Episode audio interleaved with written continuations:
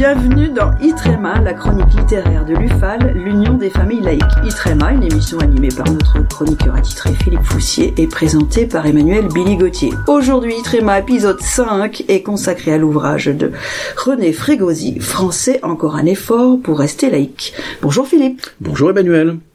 Alors, René Frégosi, docteur en philosophie et en sciences politiques, enseignante à l'université de Paris 3, longtemps directrice du département international du Parti socialiste, elle propose donc un panorama qui balaisse le processus d'édification de la laïcité française, mais aussi une approche géopolitique qui permet notamment de replacer la question de l'islam dans un contexte plus général que sa traditionnelle lecture à l'aune des enjeux hexagonaux.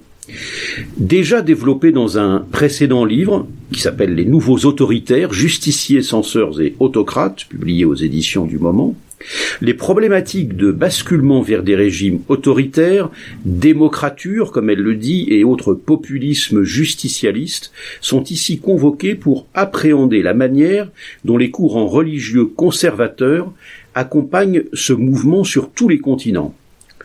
La police des mœurs, la régression puritaine constitue en effet des caractéristiques dont nous constatons la propagation tant en Europe de l'Est qu'en Amérique latine, au Moyen-Orient comme en Afrique. Et l'Europe de l'Ouest, longtemps à l'écart de telles tendances, est désormais frappée à son tour de plein fouet par ces phénomènes. René Frégosi creuse par ailleurs utilement le lien entre laïcité et démocratie en pointant la multiplication de phénomènes sociaux entraînant le délitement de l'intérêt général.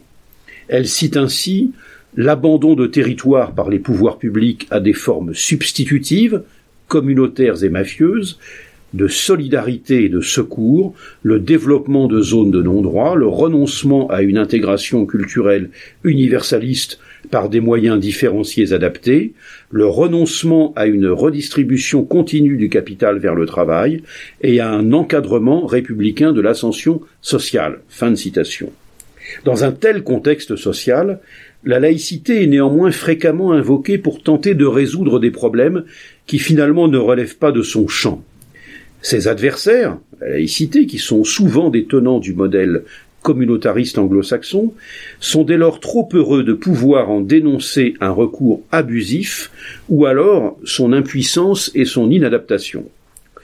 René Frégosi ajoute comme l'avait pressenti Tocqueville, se manifestent également des effets pervers, égoïsme, repli identitaire, intolérance à l'autre, consumérisme frénétique, perte de la transmission, donc des effets pervers de l'individualisme, base de la démocratie moderne qui, sans association et action collective compensatrice, atomise le corps social et affaiblit d'autant le courage personnel de la prise de décision.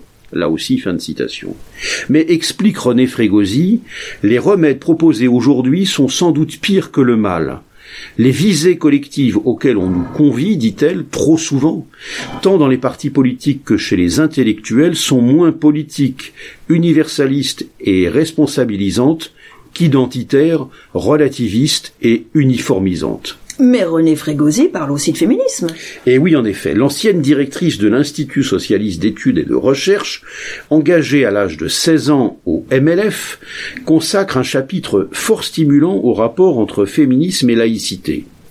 Ceux qui nient le lien entre les deux combats pourront lire avec profit ce développement qui ne manque pas de rappeler les controverses qui caractérisaient déjà le mouvement féministe dans les années 70, lesquelles prennent aujourd'hui un tour nouveau.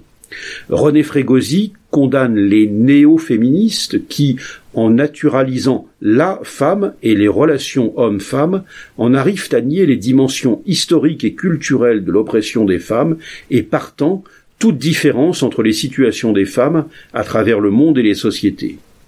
À l'opposé donc d'une lecture essentialiste ou relativiste de la place de la femme dans la vie sociale, elle en appelle au contraire au combat laïque de l'émancipation des individus libres de corps et d'esprit. Un plaidoyer tonique à l'image du livre dans son entier. Ce livre, c'est donc euh, français encore un effort pour rester laïque, point d'exclamation, publié aux éditions de l'Armatan, 198 pages, 21 euros. Itrema est à présent terminé. Merci de nous avoir suivis. Tous nos épisodes, ainsi que ceux de Laïkino et Laïcidad, sont bien sûr à retrouver sur ufal.org. Merci Philippe, et je vous retrouve pour le sixième épisode Itrema. Vous nous parlerez cette fois d'un livre issu d'un collectif sur les 100 ans du Parti communiste. À bientôt. À bientôt.